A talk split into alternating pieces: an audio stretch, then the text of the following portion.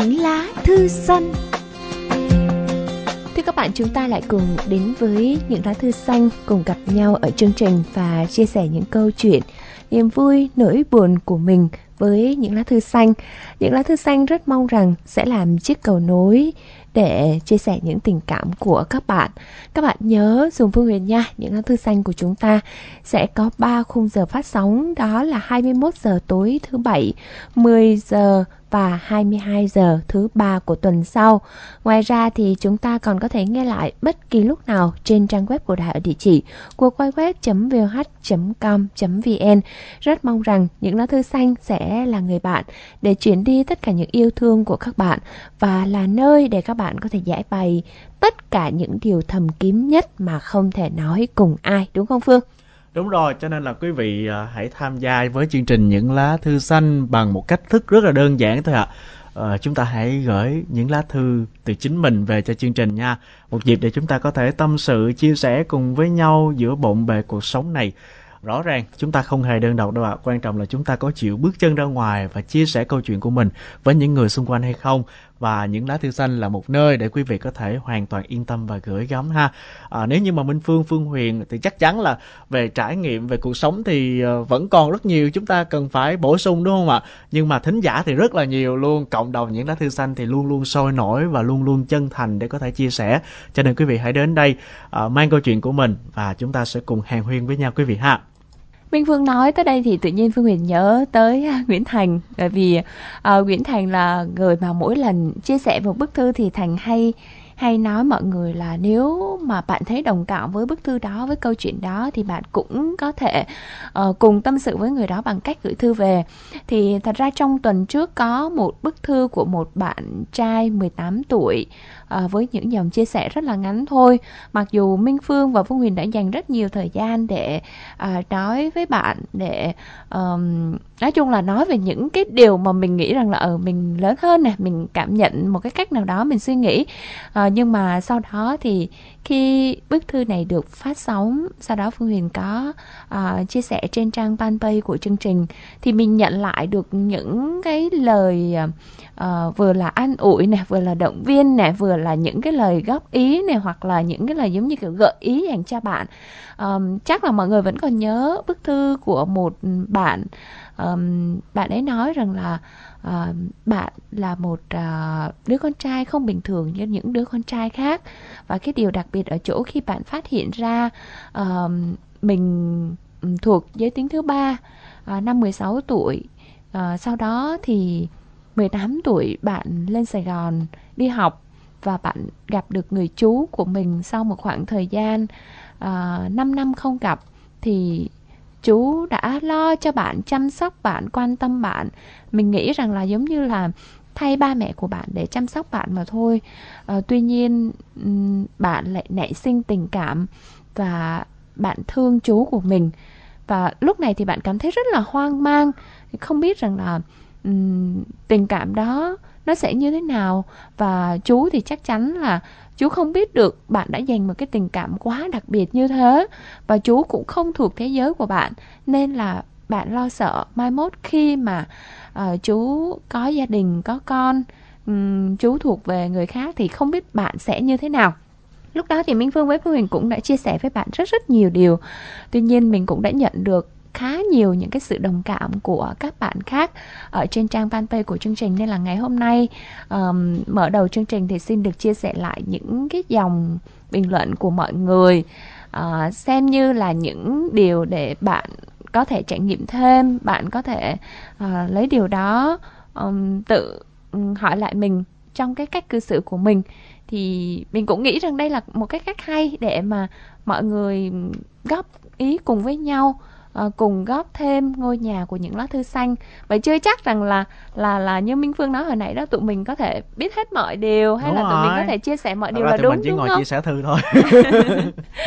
Thì trong những cái dòng chia sẻ đó có bạn Nguyễn Ý Thương nè, bạn Thương có nói một câu, câu này thì hôm đó mình cũng có trích ở trên Facebook có thương thì sẽ có khổ. Thực ra cái này thì mình đọc được trong cái cuốn Đường Xưa Mây Trắng của thiền sư Thích Nhất Hạnh, một cái câu mà Đức Phật đã nói.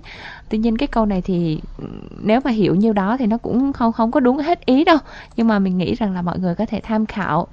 Bạn nói có thương là sẽ khổ, không nên tự trói buộc mình vào một mối quan hệ, tự mình làm tổn thương. Đừng để cảm xúc dẫn dắt và quyết định mọi thứ, hãy nghĩ về những thứ khác, bởi không phải cuộc sống chỉ có mỗi chuyện yêu làm cho ta cảm thấy hạnh phúc. Thật ra khi nói điều này thì có lẽ với những bạn 17-18 tuổi mà bắt bạn hiểu cái điều này cho nó đúng, cho nó đủ, cho nó sâu thì nó khó lắm, đúng không Vương? Đúng rồi. Bởi vì khi mà mình đi qua một giai đoạn rồi, mình nghĩ rằng là cũng phải bầm dập giống như Phương với Huyền rồi, thì mới có thể hiểu được cái ý này làm sao cho nó hết. Mình nhắc lại, trong khoảng hình như tháng 3 vừa rồi, mình có dẫn một cái buổi ra mắt một cái cuốn sách của một bạn trẻ, nó có cái tựa là Nếu biết anh sẽ là người yêu cũ. Thật ra khi mà cái tựa này thì nó cuốn hút mọi người lắm. Nhất là những bạn trẻ, các bạn nghĩ chắc sao mà cái này chắc có điều gì hấp dẫn, đồng cảm rồi này nọ lắm. Nhưng mà khi mình đọc vào thì mình biết rằng là ở cái độ cảm nhận của mỗi bạn 20-21 tuổi viết về tình cảm thì nó khác xa với những cái người mà giống như là đã có nhiều cái trải nghiệm rồi, hoặc là có gia đình rồi, hoặc là mình đi qua nhiều vấn đề rồi thì mình sẽ hiểu khác đi. Khi mà các bạn hiểu về cái việc yêu với thương ở cái tuổi này, nó cũng khác so với những người đã có cái sự trải nghiệm. Vì vậy nếu nói bạn bắt bạn hiểu cái điều này thì rất là khó, nhưng mà cũng rất là cảm ơn bạn Ý Thương đã chia sẻ những điều này. Và đương nhiên một cái câu mà mình nghĩ rằng bạn có thể suy nghĩ được, chắc chắn rằng cuộc sống không chỉ mỗi chuyện yêu làm cho chúng ta hạnh phúc đâu, là thật ra yêu khổ muốn chết, đúng không Phương? Thật ra thì Phương có thể hiểu được một phần ý của bạn Thương hoặc là bạn trai mà viết thư về cho chương trình trong tuần trước đó. Thì đây là những cái chia sẻ mà rất là nhiều người họ đã đi qua rồi, họ đã cùng có một cái cảm nhận chung là cuộc sống thì không chỉ có chuyện yêu đâu thôi. Và bên cạnh đó thì chúng ta đừng vội vàng mà đưa mình vào những cái chỗ mà khiến mình tổn thương. Thì đó là một cái quá trình đúc kết, quá trình trải qua rất là nhiều cuộc tình. Và khi mà chúng ta đã có nhiều trải nghiệm rồi đó thì đến một lúc nào đó thì chúng ta cảm thấy nỗi đau đó nó buộc phải xảy ra. Tức là cái chuyện gì xảy ra thì nó là điều phải xảy ra để chúng ta, một là trưởng thành, chúng ta có kinh nghiệm, chúng ta có trải nghiệm để chúng ta bước tiếp. Thì đó cũng là một cái điều mà bạn cứ mạnh dạn tin tưởng ha. Còn một cái bạn có nickname hả? Là mất tích. Trời ơi. Bạn viết xong comment cho bạn mất tích luôn quá. Yêu sai người thì mãi là sai. Biết chú không thuộc thế giới của mình thì đừng nên hy vọng, và hãy tự tìm cách tránh xa sự cảm nắng ấy. Sau này chú có vợ con thì bạn cũng phải sống cuộc sống của bạn thôi. Hãy tìm một người khác hợp với mình rồi yêu. Quan trọng là gia đình chấp nhận bạn hay không. Ba bạn sẽ như thế nào nếu biết bạn là gay. Còn những người khác xung quanh thì kệ họ thôi, miễn sao bạn sống được và sống có ích cho xã hội là hay, đúng không? Rất hay. Mình thật thấy... ra thì cái ý này là cái ý mà mình Phương cũng nói tuần trước á. Đôi lúc cũng không cần phải thật sự là phải nói cho ba mẹ mình biết. Căn bản là mình con người mình như thế nào, mình sống yêu thương cha mẹ mình cái đã. Thì nghĩ thì đến một lúc nào đó thì cần thiết thì cũng có thể là đúng rồi, là ba mẹ cũng sẽ biết. Không nhất thiết là phải bây giờ năm 18 tuổi tôi phải nói, 19, 20 tuổi tôi phải nói. Bạn còn trẻ mà và thật sự như lúc này đó là bạn sống làm sao là vui, và cái quan trọng nhất vẫn là cái con đường học tập và công việc của bạn đã đừng quan tâm đến quá nhiều những cái thứ khác. Nhưng mà nói như vậy cũng không phải là dễ, bởi vì cái tuổi này là cái tuổi rất là dễ trao đảo với nhiều thứ. Bước ra ngoài là nó đủ cái vấn đề hết đó. 60 tuổi còn trao đảo đó là chi. Nhưng mà với những lá thư xanh thì mình tin rằng là chương trình là cái chỗ dựa, một cái chỗ dựa để cho bạn có thể chia sẻ bất kỳ điều gì.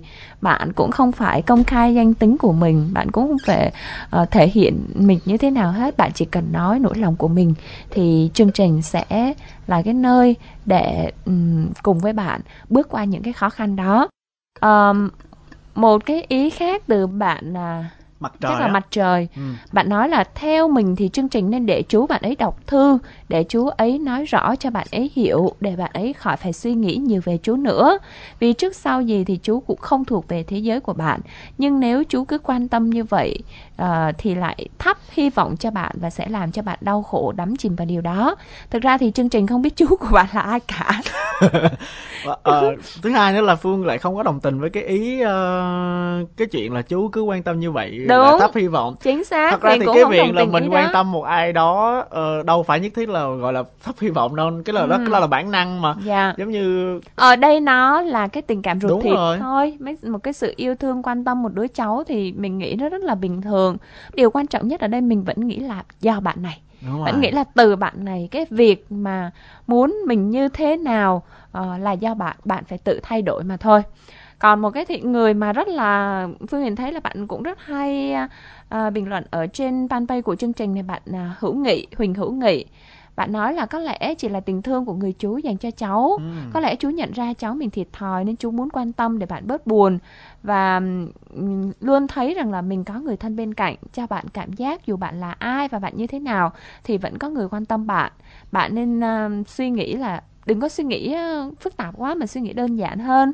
Không quan trọng bạn là ai cả, chỉ cần bạn sống tốt và làm điều đúng thì sẽ không có gì xảy ra cả.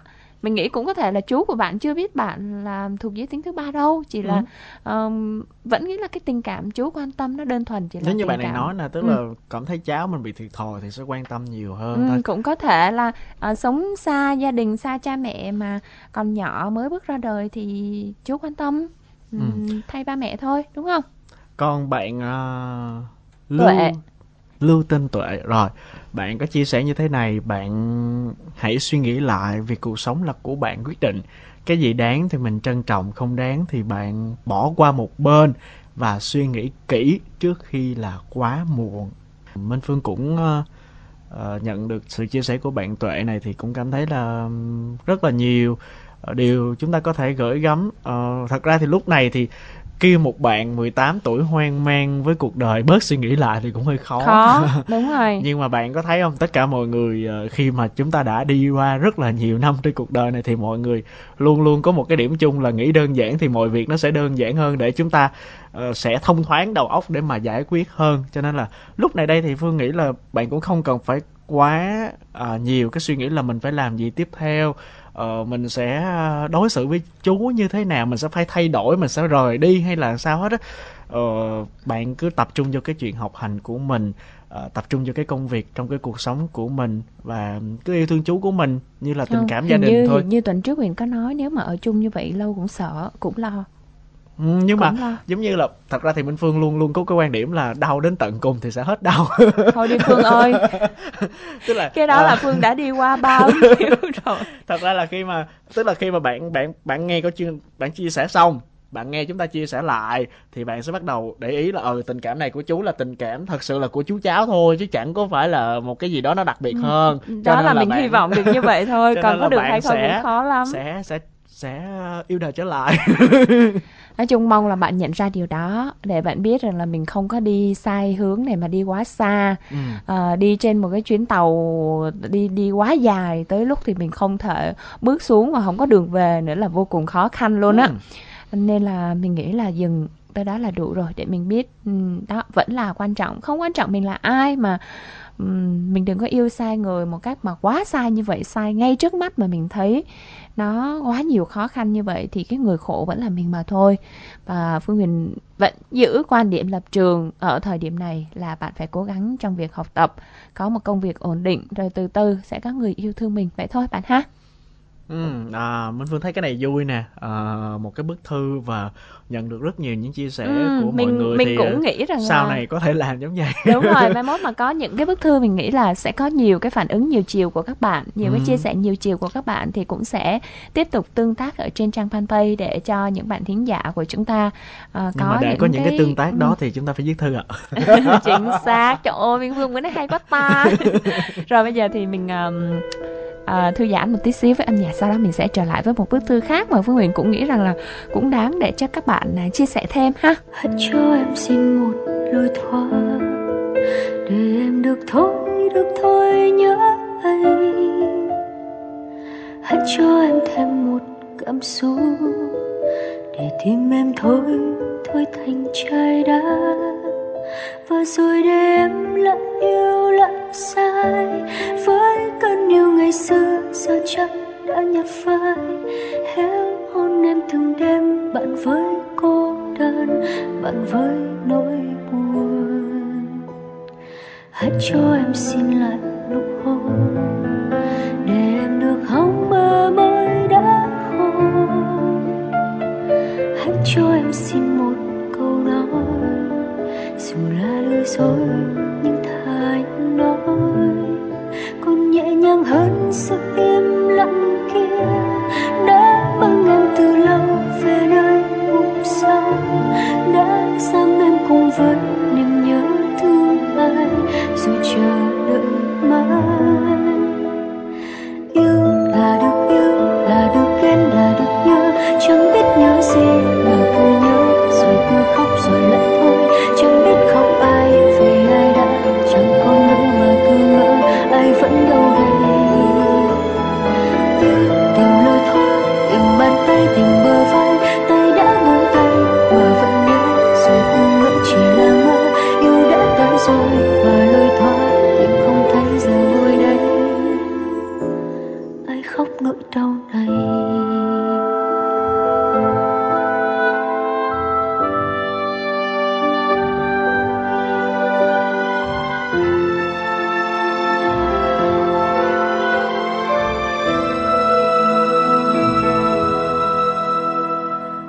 Cho em xin lại nụ hôn để em được hóng mơ mới đã khô.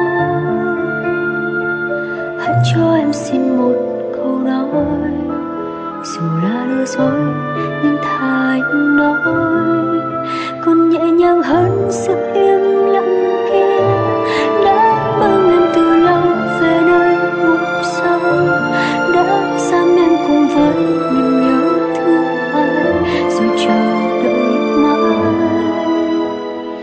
Yêu là được yêu, là được ghen, là được nhớ, chẳng biết nhớ gì mà cứ nhớ rồi cứ khóc rồi lại thôi, chẳng biết khóc ai vì ai đã chẳng còn nữa mà cứ ngỡ ai vẫn đâu đây.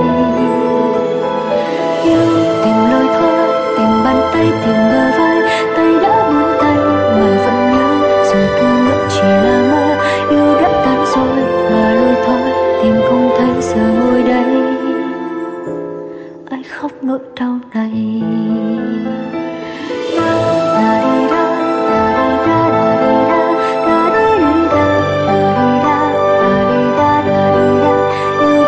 rồi mà lôi thôi, tìm không thấy giờ ngồi đây ai khóc nỗi đau này. Thưa quý vị và chúng ta vẫn đang nghe chương trình Những lá thư xanh. Chương trình đang được thực hiện trên FM 99.9 MHz, Đài Tiếng Nói Nhân dân Thành phố Hồ Chí Minh VOH. Bên cạnh việc nghe radio truyền thống thì quý vị có thể theo dõi chương trình trên trực tuyến ở website của đài, địa chỉ là www.vh.com.vn. Nghe lại các số phát sóng trước đây thì quý vị cũng có thể vào trang radio.vh.com.vn để chúng ta có thể tìm lại những số phát sóng trước đây mà chúng ta bỏ lỡ nha. Bây giờ thì chúng ta sẽ đến với bức thư tiếp theo. Chỉ là những dòng thư rất ngắn của một bạn inbox qua trang fanpage của chương trình, thì Phương Huyền cũng có trao đổi thêm với bạn một tí xíu. Bởi vì bạn cũng còn khá là nhỏ, bạn năm nay mới 17 tuổi thôi. Và trời, bạn chừng nào mà Phương được 17 đang tuổi. Học cấp 3 thôi đi Phương, cái gì khó quá. Cái này không phải là khó nữa mà không thở hả Phương ha. Năm 17 tuổi Phương đẹp lắm luôn á. Là cái tuổi của Phương đẹp đúng không? Năm đó Phương cũng đẹp nữa. Phương cũng đẹp nữa. Phương cũng đẹp chứ. Phương cũng từng đẹp luôn đó hả? Thiệt luôn đó hả? Thế cuộc đời bây giờ Phương quá nè. Bạn có một người bạn thân, một bạn trai rất là thân, hai đứa chơi với nhau từ khi còn nhỏ xíu, là giống như là mới chào đời là chơi với nhau rồi đó. Hai bạn là chỉ cách nhau 2 tuần, chào đời cách nhau trước 2 tuần, sau 2 tuần thôi. Từ đó thì chúng em là bạn thân mãi tới năm 15 tuổi, tức là lớp 9. Thì em gấp rút để được tấm bằng cấp 3, còn bạn ấy thì em đã khuyên đủ điều nhưng bạn không bao giờ chịu học hành. Thế là em đỗ cấp 3 còn bạn thì trượt. Hai đứa thi thoảng vẫn nhắn tin cho nhau. Nhưng đến năm em học lớp 11 thì bạn ấy lại hay nhắn tin với em. Ban đầu thì nói chuyện rất là bình thường, nhưng mà sau đó thì lại nói những chuyện mà em nghĩ rằng ở tuổi của mình hoàn toàn không nên đề cập tới, là những cái chuyện người lớn. Bạn có nói là bạn rất là hối hận khi mà trước đó bạn đã không thể hiện tình cảm cho em thấy là bạn thích em. Em đã khuyên bạn cố gắng để sau này mình có một cái công việc, bởi vì là bạn đã nghỉ học khá là sớm rồi. Vậy là bạn xóa kết bạn với em. Nhưng mà thi thoảng bạn vẫn nói những cái chuyện của người lớn với em. Và em thì em đang phải đi học, năm nay em mới 17 tuổi, còn một năm nữa là em phải thi đại học rồi. Em không biết phải tâm sự cùng với ai. 17 tuổi thấy bạn hoang mang quá nè. Hoang mang chứ nghĩ sao. Thực ra thì Huyền có nhắn tin cho bạn, bởi vì cũng nhắn mới nói sơ sơ một chút thôi, vì mình cũng không có nhiều thời gian mình ngồi mình trao đổi. Nhưng mà lúc đó khi đọc những cái dòng thư rất là ngắn của bạn thì ban đầu mình cũng không tính chia sẻ đâu. Nhưng mà mình nghĩ lại, những dòng thư này nó rất ngắn thôi, nhưng nó lại có thể rơi vào rất nhiều trường hợp khác. Có thể có rất nhiều các bạn cũng đang gặp điều này nếu các bạn không có người định hướng, không có người nào đó ở thân cận để có thể chia sẻ. Bởi vì rất khó để bạn nói với mẹ, bạn nói với chị, bạn nói với anh hay nói với bất kỳ ai, bởi vì mọi người biết đâu mọi người sẽ có những cái phản ứng tiêu cực thì sao, đúng không? Các bạn rất khó nói ra. Ở đây thì lúc này thì bạn đang muốn gìn giữ cái tình bạn thôi. Thật ra thì bạn không muốn để gia đình biết, bởi vì bạn sợ là gia đình khi mà biết mọi chuyện thì tình cảm bạn bè của hai bạn sẽ mất đi luôn. Một người bạn mà gắn bó với mình đã từ rất là lâu rồi, đúng không? Đúng rồi. Nhưng mà mình thấy rằng với trường hợp này có lẽ đây là khoảng thời gian cũng không nên gần gũi quá. Vì thật ra thì Minh Phương thấy là bạn xấu không nên chơi. Thì đó, thì Huyền có nhắn với bạn, Huyền có nhắn, trước hết Huyền hỏi là bây giờ em còn liên lạc với bạn ấy hay không? Thì bạn ấy có nói là vẫn còn liên lạc. Nên là lúc đó mình cũng rất là sợ. Có một điều là bạn nhắn ký tự của bạn viết theo cái kiểu tuổi teen á, bình thường á là mình không có, mình la liền đó nha, bình thường là sẽ la và sẽ cũng không thích nói chuyện lắm đâu. Nhưng mà với trường hợp này thì có ngồi nói chuyện với bạn, có nói rằng là theo chị thì thời điểm này cái việc quan trọng nhất vẫn là việc học. Bởi vì bạn đang chuẩn bị cho cái kỳ thi trung học phổ thông quốc gia để bước vào đại học. Đó là cái giai đoạn cam go nhất trong suốt 12 năm đi học của mình. Mà bạn lại trao đảo với chuyện tình cảm, mặc dù bạn nói là em không có yêu bạn ấy, bạn ấy yêu em tính. Mà nhưng mà ở đây là gì, mình vẫn có cái tình cảm, nó làm mình phải suy nghĩ, phải vương vấn. Và Phương Huyền có nói với bạn rằng chuyện này không có phải tình yêu đâu em. Ở cái tuổi này và nói những cái chuyện này ra thì hoàn toàn nó không phải là tình yêu. Khi mà mình cũng không có phủ nhận là có những tình yêu tuổi học trò, nhưng đó là những tình yêu vô cùng đẹp và rất là trong sáng. Và khi các bạn ở tuổi học trò, các bạn yêu, các bạn thích, các bạn thương nhau á, thì các bạn phải là người đồng hành cùng với nhau, là cái nơi để tạo động lực cho nhau. Ví dụ hai bạn phải tiếp sức cho nhau trong cái chuyện học. Thời điểm này là các bạn phải nỗ lực làm sao để cả hai cùng có thể vào đại học, cùng vào cái ngôi trường mà mình mơ ước, rồi tiếp tục cùng với nhau đi 4 năm đại học nữa. Cái tình cảm nó phải đẹp như vậy. Còn chuyện mà bạn này lâu lâu bạn nhắn tin, bạn nói những cái chuyện mà nó không nên nói. Và nếu mà các bạn không cẩn thận, các bạn sẽ đi quá giới hạn. Nếu tại vì bạn gái này vẫn còn liên lạc với cái bạn trai này thì biết đâu được một ngày nào đó sẽ bị bạn trai này bạn rủ rỉ, bạn nói này nói kia. Và ở cái tuổi này là cái tuổi rất là tò mò, và cái thời của các bạn không phải như cái thời trước đây của tụi mình nữa, đúng không Vương? Bây giờ bao nhiêu cái thứ mà các bạn có thể chạm vào được, trên TV, trên YouTube, trên các kiểu thì các bạn đều có thể xem được những cái kênh khác nhau. Và chính cái điều đó nó làm cho các bạn, người lớn không thể kiểm soát hết được cái việc là các bạn đang tiếp cận với những cái gì. Trong khi đó bạn lại không có một cái người để tâm sự và một cái người để hướng dẫn cho bạn việc là bạn có nên tiếp tục với cái mối quan hệ đó hay không. Thì như Phương nói câu hồi nãy, Phương Huyền thấy là hôm nay Phương phán cái câu đó rất là thẳng thắn, đó là bạn xấu không nên chơi. Đâu lâu được bữa chứ bình thường cũng thảo mai lắm. Đúng, chính xác luôn cái đóng vai đó, đúng không? Thật ra thì quan điểm của Phương là bạn là con gái thì một cái gì đó thì Phương vẫn luôn nghĩ là bạn gái thì có rất là nhiều thiệt thòi. Nhưng mà lúc này đây thì lúc đó quan trọng của mình, 17, 18 tuổi, bạn còn trẻ, bạn còn cả một cái cuộc đời về sau này. Và cái bước tiếp theo mà chúng ta xây dựng cho cái tương lai của mình là thời điểm này chúng ta phải đặt chân vào đại học, chúng ta phải có nghề nghiệp ổn định.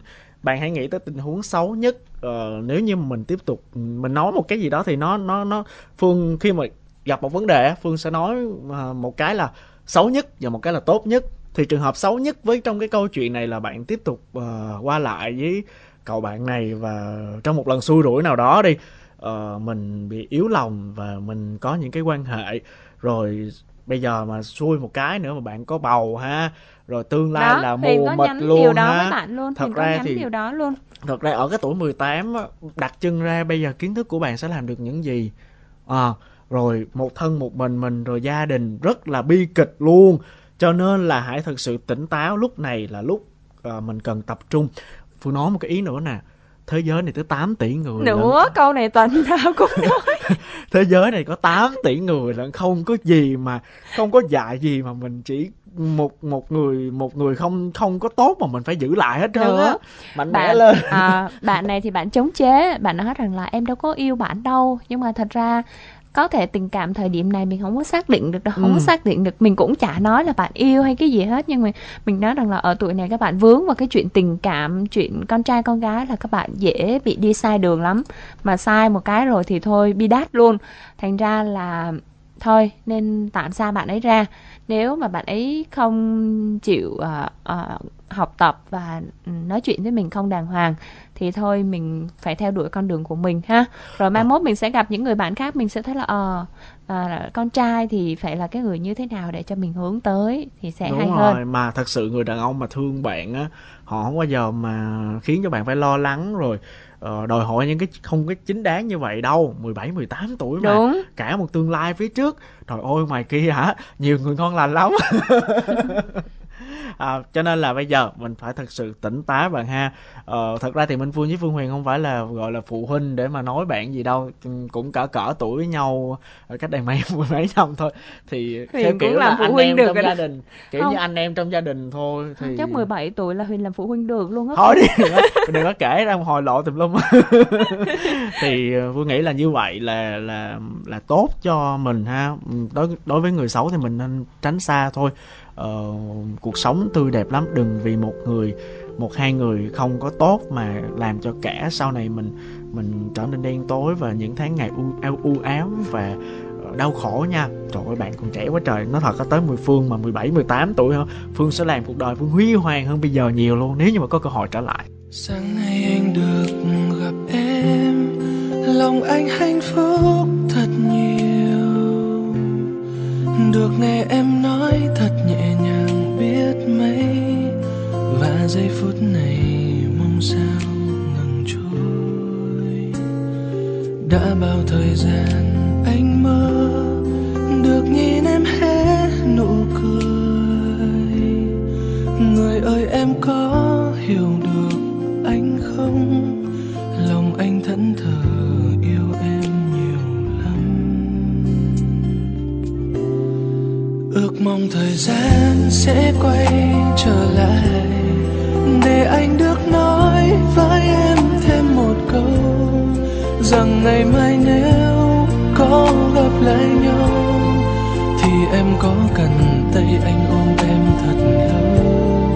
Chúc em ngày mai sẽ luôn thật vui, ở nơi xa ấy có nắng du tình em, còn anh sẽ nhớ mãi nụ cười ấy, chờ nghe những lời yêu thương chiều mến anh mơ.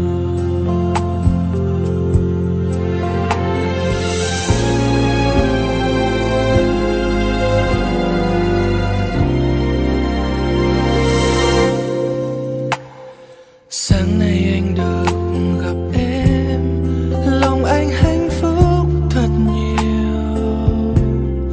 Được nghe em nói thật nhẹ nhàng biết mấy, và giây phút này mong sao ngừng trôi. Đã bao thời gian anh mơ được nhìn em hé nụ cười. Người ơi em có hiểu được anh không, lòng anh thẫn thờ yêu em.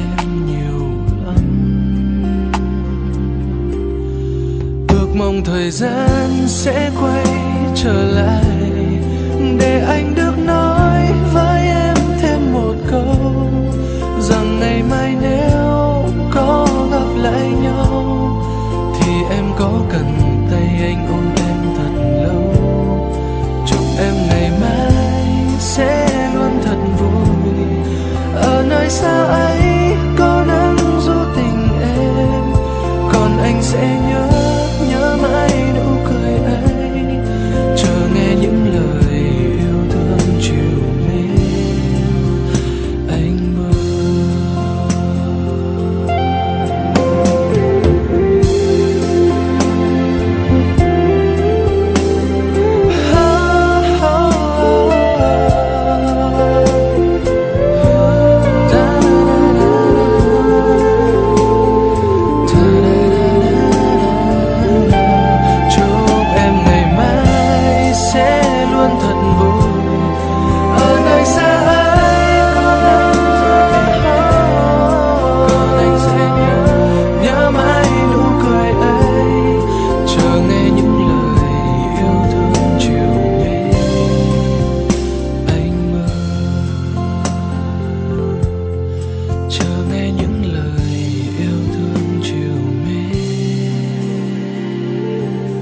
Bây giờ thì chúng ta sẽ cùng tiếp theo với bài Một lá thư nữa nào. Huyền ơi, Huyền có muốn đọc thư tay hay không? Thôi, mời Phương, Huyền biết rồi. Một lá thư tay thường thì Phương đọc chữ không có tốt lắm nè. Đọc trên máy điếc quen á. Một bức thư của một bạn ở Bà Rịa Vũng Tàu gửi về cho chương trình, không biết là bạn có đề nghị giấu tên hay không, cho nên phần cuối thì Phương sẽ đọc tên của bạn. Em xin chào chương trình Những lá thư xanh và mọi người đang nghe chương trình. Em cảm ơn chị Phương Huyền và anh Minh Phương đã chia sẻ bức thư của em. Khi em nghe chương trình là trước ngày giỗ 2 năm của ba em. Em nghe chương trình xong thì em không tài nào ngủ được. Vì những ký ức và những cảm nhận đó lại ùa về như là một vết thương sâu nặng trong tâm hồn. Chị Phương Huyền nói đúng, sinh lão bệnh tử là quy luật của con người. Nhưng sự ra đi của người thân trong gia đình là một nỗi buồn to lớn mà mỗi người rất khó để chấp nhận. Ba em mất được hơn 100 ngày thì mẹ của em, dâu em cũng qua đời vì bệnh ung thư. Tiếp đến là ba chồng em, ông mất vì bệnh tim. Cách đó không lâu thì chị gái của em, dâu cũng đột ngột qua đời vì bệnh phổi. Khoảng đến tháng 11 năm 2018 thì chú Cường của em cũng ra đi vì bệnh. Bữa cỗ 2 ngày sau đó thì dì Xuân em của mẹ em cũng ra đi vì bị khối u trong bụng mà không rõ nguyên nhân. Những người thân trong gia đình em đã ra đi quá nhanh. Mỗi người trở bệnh trong vòng 1 tháng là ra đi. Tuy đã có sự chuẩn bị về mặt tinh thần, nhưng một người ra đi để lại một sự đau buồn to lớn trong lòng mỗi người trong gia đình. Không có sự đau buồn nào bằng sự chia ly giữa người sống và người chết. Thôi thì em cũng cầu xin cho mỗi người được ơn trên, được trở về và hưởng hạnh phúc với Chúa trên nước thiên đường. Còn những người đang sống và mọi người, ai có hoàn cảnh tương tự giống như em thì hãy lạc quan hơn, hãy xếp chúng lại và cất vào một góc trong tim để những vui vẻ và hạnh phúc nhỏ nhoi xung quanh gia đình bạn làm xoa dịu đi những nỗi đau trong lòng. Cuộc đời không ai nói trước được điều gì, nhưng mọi người hãy nhìn mọi sự việc một cách lạc quan hơn, đừng nhìn bằng ánh mắt bi quan. Như vậy thì mình sẽ dễ dàng vượt qua mọi khó khăn trong cuộc sống. Em xin chào chương trình và mọi người. Tạ Hiếu Hạnh. Cảm ơn bức thư ngắn của Hạnh đã chia sẻ về cho chương trình ngày hôm nay. Có lẽ những điều bạn nói một lần nữa thì xin chia sẻ với những mất mát của gia đình bạn. Thật sự khi mà nói những điều này nó cũng rất là khó. Bao nhiêu lần thì mình vẫn thấy bối rối để mà trải lòng với ai đó về những cái tâm trạng trong nỗi mất mát. Bởi vì chỉ có ai ở trong hoàn cảnh đó mới hiểu được những mất mát của mình nó lớn như thế nào. Và đúng như bạn nói đó, không có sự đau buồn nào nó lớn bằng cái sự chia ly người thân. Nên thật sự cảm ơn những dòng chia sẻ ngắn của bạn. Cũng là một lời động viên dành cho những thính giả khác đang theo dõi chương trình. Và bạn cũng hãy xem Những lá thư xanh là nơi để nương tựa về cảm xúc, về tình cảm. Khi mà có bất kỳ vấn đề gì thì mình có thể nhớ đến người bạn này bạn nha. Cảm ơn Hiếu Hạnh rất nhiều.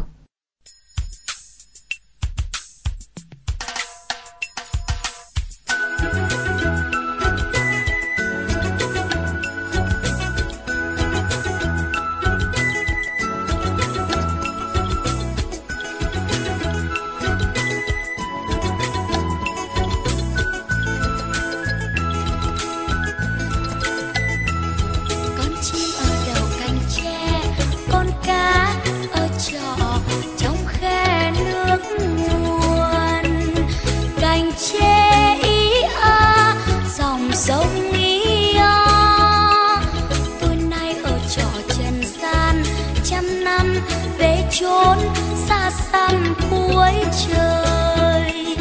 Ý à, ý à, ý à. Xuân kia ở đậu miền xa, cơn gió ở trọ bao la đất trời.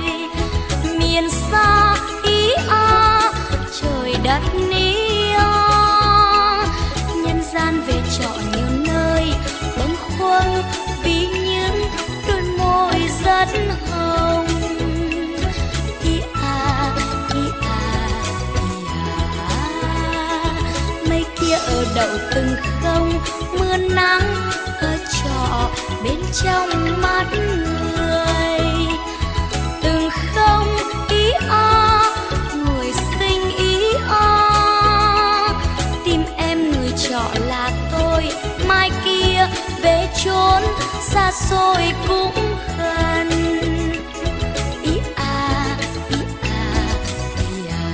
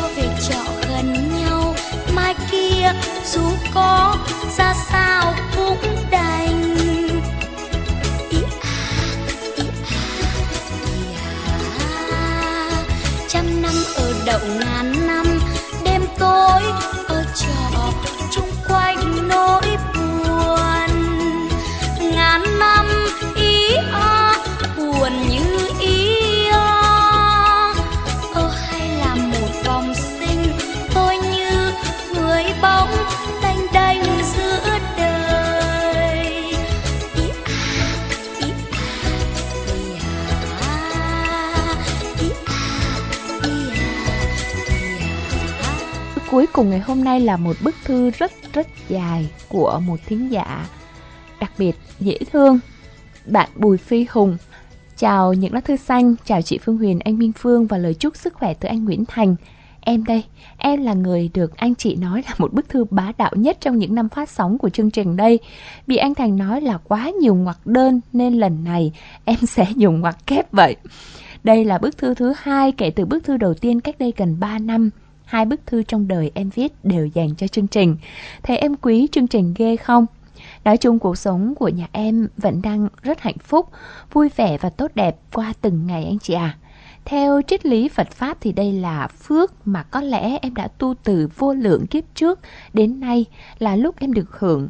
Theo ông bà các cụ ngày xưa nói thì là ăn ở có đức, mặc sức mà hưởng. Em vẫn đang tin và cố gắng sống làm theo điều đó. Hy vọng rằng sẽ không phải là ngày chưa giông bão của Bùi Lan Hương. Gần đây trên Facebook có bài đánh giá các ông chồng theo 10 tiêu chí. Vợ em đã không ngần ngại mà cho em 10 trên 10 ở cuộc khảo sát đó. Oai quá!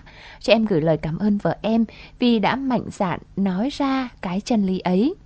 Vợ em cũng rất đẹp, đảm đang, mỗi tội là hơi phúc hậu một tí vì gen nhà ngoại ai cũng thế. Hơi phúc hậu ở đây mọi người nghe chắc là biết là cũng tròn tròn nè. Người ta nói nobody perfect, quả là không sai mà. Buồn một tí thôi, hoàn hảo quá thì chắc là chúng ta không thuộc về nhau rồi. Nếu nhan sắc em mà cỡ anh Nguyễn Thành chắc xin tham gia người ấy là ai. Có khi lại làm tim nữ chính sai nhịp mất. Hôm nay em viết thư này tâm sự về con trai em và chia sẻ cùng các anh chị. Em có con sắp vào lớp 1. Thằng em yêu của bố. Vậy là sau 5 năm ăn chơi nhảy múa thì con đã cầm trong tay tấm bằng tốt nghiệp mầm non. Nhìn tấm ảnh của con mà buồn cười sao ấy. Chắc là vì con muốn cười mà bác chụp hình lại không cho. Để đạt được ngày hôm nay thì bố mẹ phải gửi lời tri ân đến 5 người cô giáo của con. Cô Sinh dạy dỗ chăm sóc con suốt 3 năm đầu đi học. Cô Duyên và cô Mai lớp chồi 3, cô Trinh và cô Duyên lớp lá 3. Nhanh thật. Bố vẫn còn nhớ rất rõ lúc bố bằng con bây giờ xếp hàng theo các bạn đi bộ hành quân 1,5 km để đi nhận trường, nhận lớp. Thế mà bây giờ veo một cái mấy chục năm trôi qua. Thằng em của bố ạ, con sắp vào lớp 1 rồi, con sắp được trải nghiệm nền giáo dục, có thể sẽ đầy thử nghiệm rồi đó. Ở đó chắc con sẽ phải học nhiều hơn chơi. Thấy con vẫn còn ham chơi lắm, chắc cha nào con nấy rồi. Theo đánh giá của bố về độ thông minh trong học tập thì con là một đứa bình thường so với các bạn. Bố có nghe một ông tiến sĩ từng nói thời buổi bây giờ thằng thông minh cũng phải giả ngu thì mới sống được. Nghe câu đó buồn cười và nghĩ vui rằng nếu thế thì con không cần phải giả vờ nhỉ. Mong con và mọi người hiểu đó chỉ là sự khiêm tốn. Bố mẹ cũng đang cố gắng dạy cho con hiểu điều đó. Qua quãng thời gian bố sống, bố có thể khẳng định với con rằng không phải người thông minh học giỏi sẽ chắc chắn thành công. Vì theo nghiên cứu, sự thông minh chiếm một phần rất nhỏ trong sự thành công của một con người. Trình độ không bằng thái độ mà. Quay lại việc con sắp vào lớp 1, bố cũng tính chơi lớn một lần, bắt chước ông Abraham Lincoln viết thư cho cô giáo của con trai mình, mong muốn cô sẽ dạy cậu bé những điều đơn giản và chân thật nhất. Nhưng mà nghe mẹ con nói sẽ gửi con vào lớp 1 bà cô ở gần nhà ông bà ngoại. Nghe hai từ bà cô thì bố lại nghĩ tới bài hát Gạt Đi Nước Mắt và tiểu thuyết Tắt Lửa Lòng. Thôi bố bỏ con ạ. Bố buồn vì Việt Nam mình là nước đọc sách ít mà bố lại góp một phần không nhỏ trong đó. Thế mới đau chứ. Nhưng cũng may cho bố là khi lên mạng thì bố đọc được vài câu chuyện hay, như là câu chuyện về người mẹ của nhà bác học Thomas Dixon. Ông ấy là một đứa trẻ vốn bị thiểu năng trí tuệ, đi học trường nào cũng bị đuổi. Nhưng nhờ những lời nói dối ngọt ngào, sự nhẫn nại dạy dỗ và tình yêu bao la của người mẹ mà sau này ông ấy trở thành một vĩ nhân. Nên không có gì là không thể, phải không? Bố còn đọc được một bài dịch nói về bức thư của ông thầy hiệu trưởng người Singapore gửi cho các bậc phụ huynh và tâm sự rằng nếu con em của họ không quá tài giỏi xuất chúng, chỉ là một học sinh bình thường, thì họ cũng không nên buồn bã và bi quan. Bố thấy hay và thấm thía con ạ. Từ lâu bố mẹ cũng đã tâm niệm sẽ không bao giờ đặt nặng thành tích học tập của con, chỉ mong con càng ngày càng hoàn thiện hơn về nhân cách và lớn lên khỏe mạnh mà thôi. Riêng bố thì bố vẫn mong con sớm bộc lộ cho bố thấy một niềm đam mê hay là một năng khiếu nào đó con ạ. Vì thấy con ngoài thích xem tivi, chơi iPad thì con cũng hay vẽ nè. Chắc là theo gen mẹ rồi, nhưng mẹ vẽ rất đẹp, còn con thì bố thấy chỉ có một người có thể hiểu và giúp con phát triển được. Đó chính là danh họa Picasso mà thôi. Mà ông ấy chết cách đây vài chục năm rồi, nên làm họa sĩ là không được rồi. Còn về giọng hát thì ca sĩ Ngọng mà hát hay bố thấy có mỗi Hạ Anh Tuấn thôi. E rằng lại khó rồi. Bố vẫn hy vọng con sẽ đam mê bóng đá. Nếu vậy thì bố mẹ có thể có nhiều điều kiện để chắp cánh cho con thực hiện đam mê và viết tiếp ước mơ dang dở của bố, giống như ông bố của hai chị em tay vợt nổi tiếng nhà William từng làm cho họ đó. Chỉ cần nghĩ tới lúc con thích đá bóng để bố có thể cùng con chơi bóng hay xem một trận bóng mà thấy phấn khích quá. Lúc đó bố sẽ kể cho con nghe về những thần tượng của bố như danh thủ Nguyễn Hồng Sơn, Frank Lampard, Luka Modrić và nhiều huyền thoại khác. Sẽ cho con xem và học theo những cách chơi bóng của họ. Dù có giỏi hay không thì vẫn là rất tốt nếu một chàng trai yêu thích bóng đá con nhỉ. Nhưng trên hết, cuối cùng bố vẫn mong sắp tới con sẽ có một khoảng thời gian đầy vui vẻ và nhiều ước mơ. Sẽ học tập và lớn lên mạnh khỏe, sẽ vẫn là thằng bé không xả rác, biết xếp hàng, biết luôn nói cảm ơn và biết cảm thông khi thấy hoàn cảnh bất hạnh như con vẫn làm. Bố mẹ cũng vẫn đang tích cực phấn đấu lao động và tích lũy thêm kiến thức để có điều kiện sống tốt hơn cho con, để dạy dỗ cho con nhiều điều hay hơn nữa. Con cũng cố gắng học tốt tiếng Anh nữa nhé, vì mỗi khi đi du lịch nhà mình hay gặp người Tây, mình bố không thể nào chém gió lại họ. Có gì bố con mình cùng song kiếm hợp bích mà chém gió nữa con nhé. Hãy cố gắng tiến lên, làm bố mẹ tự hào về con. Bố mẹ luôn ủng hộ con, mong con đừng bắt bố phải hát bài Con Nhà Người Ta hoặc Chọn Con Tim hay là Nghe Lý Trí, vì khi đó bố giúp con làm quen với câu bố em đánh em không trượt phát nào. Bố hứa sẽ bình tĩnh và bao dung hết khả năng của bố. yêu thằng em của bố. Có gì sơ suất hay sai sót, mong chị Huyền niệm tình. Em đồng hành với đài hơn 10 năm và chưa bỏ sót một số nào của chương trình mà chọn và chấp bút thêm cho em nhé. Dạo này không được nghe trực tiếp sáng thứ Bảy nên cũng hơi buồn. Em toàn phải vào web của đài nghe lại thôi. Anh chị phát giúp em bài hát Ta Cứ Đi Cùng Nhau để tặng em và mọi người. Chúc mọi người nhiều niềm vui, an lành, hạnh phúc. Cảm ơn anh chị và mọi người đã cố gắng lắng nghe hết nhé chị ơi. Trời, bức thư siêu dễ thương luôn á. Trời ơi, thì đó, bạn này bạn viết thư cưng vô cùng. Nghĩa là lần trước Huyền với Thành có nói là bức thư bá đạo nhất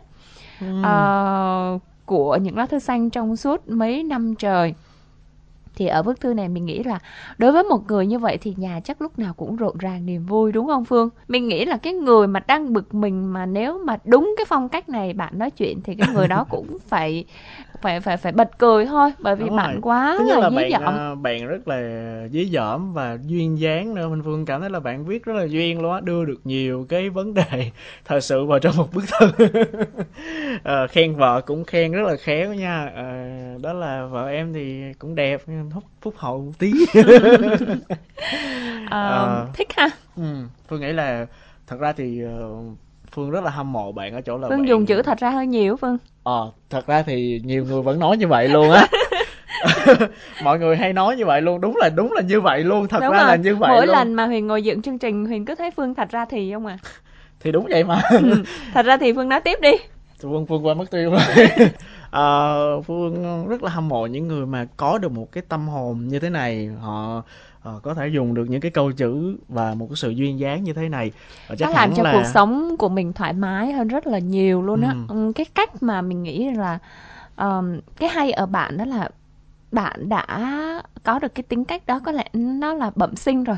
Đúng rồi. Và cái điều đó là cái điều tuyệt vời mà không phải, nói chung cái số người đó nó hiếm hoi lắm nha. Cái việc mà chúng ta thể hiện một cách vui vẻ, dí dỏm, có cái năng khiếu mà làm cho cái người ở bên cạnh cảm thấy thoải mái, có năng lượng là cái điều vô cùng cần thiết cuộc sống này. Bởi vì cuộc sống nó quá nhiều áp lực đi và lúc nào người ta cũng cảm thấy mọi thứ xung quanh rất là nặng nề. Thì với một người lúc nào cũng thể hiện một cái năng lượng tràn đầy, thoải mái, vui tươi, dí dỏm với tất cả mọi điều thì mình nghĩ cuộc sống của họ dù gặp khó khăn gì thì nó cũng sẽ dễ dàng đi qua. Và ở một cái góc độ khác đó thì Phương lại cảm thấy là bức thư này sẽ chia sẻ đến các anh chị nào mà chúng ta cũng có con nhỏ nè, hoặc là lần đầu có con đó, đứa con đầu lòng đó, thì cũng có thể thấy một cái góc độ khác. Dạy con thì nhiều người vẫn hay nói là ôi bây giờ ngày xưa sẽ ông bà mình sinh 10, 15 đứa mà vẫn nuôi dạy tốt, bây giờ dạy có một đứa, nuôi có một đứa mà khó lên khó xuống. Thì chúng ta nhìn vào cái mặt tích cực giống như là anh Phi Hùng anh chia sẻ trong ngày hôm nay vậy. Cũng sẽ có những cái giai đoạn khó khăn vất vả đó, nhưng mà việc nuôi dạy một đứa trẻ cũng có nhiều điều thú vị, đúng không? Anh cũng nói đó, thật ra thì cũng không phải mong lại có thật ra thì không phải mong là con mình lớn lên sẽ là ông này bà nọ, chỉ cần con có đam mê, có sức khỏe và sống tích cực đã là điều mà bố mẹ rất là tự hào rồi, đúng không ạ? Người ta hay nói đứa trẻ nào nó cũng có một cái năng khiếu nào đó. Thật ra thì có một đứa không có năng khiếu nào đó là Phương, đúng không? Huyền rất là đồng quan điểm với bạn về việc mà không có đòi hỏi đặt quá nhiều cái áp lực vào con. Nhiều người thì sẽ con phải học trường điểm nè, con phải nằm trong top nào đó nè, rồi nhiều khi đi họp phụ huynh mà thấy cô giáo ít ra bài tập về nhà cho con thì còn gợi ý cho cô giáo chủ nhiệm là phải ra bài tập về nhiều hơn, tại vì về nhà không thấy nó học bài, tại sao nó lại học ít như vậy, tại thế này thế kia. Mình trời ơi, cái tuổi này là cái tuổi mà đứa trẻ nó được lớn lên một cách tự nhiên và phát triển tốt nhất vẫn là thể chất. Và cái đứa trẻ nó phát triển thể chất song hành với trí tuệ. Khi mà con được chơi, con được hòa nhập vào cái thế giới xung quanh, con được thỏa thuê với những cái điều mình yêu thích, thì chính trên đó cái đứa trẻ nó sẽ phát triển cái khả năng của mình. Vì vậy mà không có ép buộc con suốt ngày phải cắm đầu vào làm toán, cắm đầu vào học tiếng Việt. Nói chung là lúc nào cũng phải chăm vào cái việc học. Nhiều khi mình thấy mình áp lực vô cùng luôn nha. Là nhìn con học mà mình cảm thấy xót xa nữa. Mình được cái mình đỡ hơn là bé của mình thì rất là tự lập trong cái chuyện học. Mặc dù mẹ luôn luôn nói là mẹ không đòi hỏi con là con phải hơn các bạn, con phải giống như là con học, con phải nỗ lực hết sức, phải học nhất lớp, phải thế này thế kia. Và mình đòi hỏi cái điều đó thì mình thấy hơi quá. Chính vì vậy mà con mình nói với bạn một câu là bạn học giỏi hơn con, nhưng mà bạn chỉ biết học không biết chơi, còn con vừa chơi vừa học. Con không có gì mà. Đó, thì mình thấy rõ ràng khi mà con mình vừa chơi vừa học á, thì có thể về cái kết quả học tập con sẽ không bằng bạn, nhưng những cái kỹ năng thì rõ ràng con sẽ có hơn bạn. Và điều quan trọng nhất là cái thể chất của con phát triển nó sẽ tốt hơn rất là nhiều. Và cái chuyện mà học giỏi thì đương nhiên ai cũng thấy vui, cũng thấy thích khi mà con cái mình học giỏi cả. Đúng, chính xác. Nhưng mà để con học giỏi mà con phải cắm đầu cắm cổ vào cái chuyện lúc nào cũng học và không có biết gì về việc chơi, rồi không có quan tâm gì tới cái thế giới bên ngoài, thì đó là một cái thiệt thòi lớn đối với đứa trẻ. Nhưng mà ở đây thì bạn nhìn nhận cái vấn đề nó rất là rõ. Và bạn có nói là bạn ít đọc sách, nhưng Phương Huyền thấy là bạn cũng có một cái sự hiểu biết khá khá về những cái điều xung quanh đó chứ. Thì bây giờ mình thấy được cái chuyện mình ít đọc sách thì mình cải thiện điều đó đi. Là chuyện cải thiện đọc sách nó cũng không quá khó. Mình không cần phải bắt đầu với những cái cuốn sách nó quá là vĩ mô. Mình cứ với những cái cuốn sách Phương Huyền hay giới thiệu với mọi người, đặc biệt những bạn mà ít đọc, có những cuốn sách rất là nhỏ thôi mà mình có thể đọc cùng với con của mình luôn. Ví dụ một vài cuốn như là Người Quét Dọn Tâm Hồn này, hay là Ai Lấy Miếng Phong của Tôi nè, rồi nguyên những cái series sách thiếu nhi, ví dụ như là về Carrick nè, Nicholas nè, Vừa Nhắm Mắt Vừa Mở Cửa Sổ của Nguyễn Ngọc Thuần nè. Nghĩa là có những cái đầu sách rất là nhỏ, sách văn học, hoặc là những cái sách mang tính chất tư duy như Người Quét Dọn Tâm Hồn hay là Ai Lấy Miếng Phong của Tôi chẳng hạn. Là những cái cuốn sách đó bạn vừa đọc vừa chia sẻ với con của bạn được. Là ở tuổi đó con của mình có thể tiếp cận được rồi.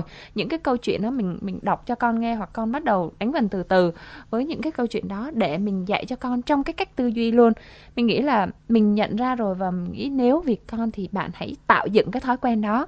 Là mình mua sách từ từ, mình đọc sách từ từ, và mình để trong nhà của mình luôn luôn có một cái không gian là có sách, thì từ từ con nó sẽ quen với cái điều đó. Hồi xưa khi mà mình lúc bé của mình có chút xíu là nhà gần như chỗ nào mình cũng rải sách ra, nhưng mà có cách mình chia sẻ thì con không bao giờ xé sách cho tới bây giờ. Khi mà con chuẩn bị bước sang lớp 5 rồi thì cái chuyện mà nhiều bé là cứ thấy sách, thấy giấy là bắt đầu xé, không? Bạn nhỏ nhà mình là không bao giờ làm chuyện đó luôn. Thì mình nghĩ là nó cũng tạo được cái thói quen đó cho con rất là tốt. Minh Phương thì cũng nghĩ là cái việc đọc cũng rất là hay ho thôi, cũng không có gì gọi là phản bác với Phương Huyền cả. Nhưng mà thật ra thì việc đọc sách nè thì chúng ta có thể đọc trên nhiều phương tiện khác nhau, không nhất thiết là phải cầm một cuốn sách. Không, tại vì nếu mà Phương không cầm sách thì Phương sẽ không tạo thói quen cho con Phương được. Đó là cái việc là người lớn nha. Người lớn mình có thể bây giờ có thể là đọc Tidal file. Đó, có nghĩa là mình có thể đọc sách online. Mình có thể mua những cái sách online nó rất là rẻ. Tuy nhiên nếu mà để một cái đứa trẻ nó tiếp cận với sách thì cái không gian của chúng ta là phải có sách cái đã. Là mình phải để trong ngôi nhà của mình, có thể là một cái góc nhỏ nào đó chẳng hạn. Bạn chỉ cần một cái kệ sách nhỏ, còn không thì không cần thiết ở cái chỗ kệ tivi nè, hoặc là ở trong cái phòng ngủ nè. Nói chung là ở bất kỳ đâu trong nhà thì một vài cuốn sách nó cũng cực kỳ đơn giản. Và cái đứa nhỏ nó phải thấy cái không gian đó đã, phải để sách báo trong nhà cho nó thấy đã, thì từ từ nó mới tiếp cận được với điều đó. Và mình phải cầm cuốn sách đó, mình đọc với con, mình chia sẻ với con. Thật ra khi mà bé của mình mới, nói chung là gần như là sách nó đã là một cái người bạn đối với mình từ hồi nhỏ xíu rồi, nên thành ra nó đã thành cái thói quen của mình. Nên là từ lúc mà ngay cả cái thời gian mà mình mang bầu thì mình có đọc rất là nhiều cái tài liệu. Họ nói là lúc đó mình cũng nên đọc sách. Và khi mà đứa bé của mình chưa biết gì nha, thì mình cứ đọc sách với cái âm điệu lớn lên, và con sẽ nghe rồi từ từ, có nghĩa là không nhất thiết là phải chờ tới lúc đứa bé hiểu được câu chuyện thì chúng ta mới đọc sách. Nên việc đọc sách cần phải có không gian và thói quen nữa. Yeah. Và hy vọng là với những chia sẻ của Phương Huyền vừa rồi thì anh Hùng sẽ có thêm một vài cái gợi ý để có thể giúp con mình trưởng thành, giúp con mình tạo lập được cái thói quen là đọc sách và yêu sách nhiều hơn. Nhưng mà đặc biệt là ngày hôm nay thì nhận bức thư của anh xong thì cảm thấy rất là vui, rất là nhiều năng lượng. Mong là viết thư thường hơn cho những lá thư xanh đúng không? Anh, chứ một tuần một số được không anh? 3 năm mới có 2 bức thư là quá ít đó. Thật ra thì nghe cũng buồn lắm đó anh ơi. Anh hãy nhớ nha, một tuần cố gắng một lá được không anh? Cảm ơn bạn một lần nữa, cảm ơn bạn rất là nhiều. Và bức thư này cũng khép lại những lá thư xanh ngày hôm nay. Cảm ơn sự quan tâm theo dõi của tất cả những thính giả. Và rất mong rằng mọi người chúng ta hãy cùng chia sẻ những câu chuyện của mình về cho những lá thư xanh mỗi tuần nha. Gửi thư theo địa chỉ những lá thư xanh số 3 đường Nguyễn Đình Chiểu, quận 1, thành phố Hồ Chí Minh. Email những lá thư xanh amos@gmail.com hoặc inbox trực tiếp trên trang fanpage của chương trình. Em có muốn ngày nào đó mình ra khơi, anh sẽ đem những cái gương mà đóng thuyền và tất cả những người mình xa xôi. Nếu mà đem bán chắc là tất cả đống tiền, mình sẽ ra khơi trên một cánh buồm đỏ thắm. Cuộc đời là đại dương, hai đứa mình thì nhỏ lắm, tâm tư như gió cho lòng người mềm mại căng, và tình yêu là ngọn đèn nhỏ như sáng hơn cả ngọn hải đăng. Em ơi đừng sợ nỗi buồn khó trôi, mặt trời kiểu gì cũng sẽ ló thôi, cơn mưa sẽ khiến cây khô ló trôi.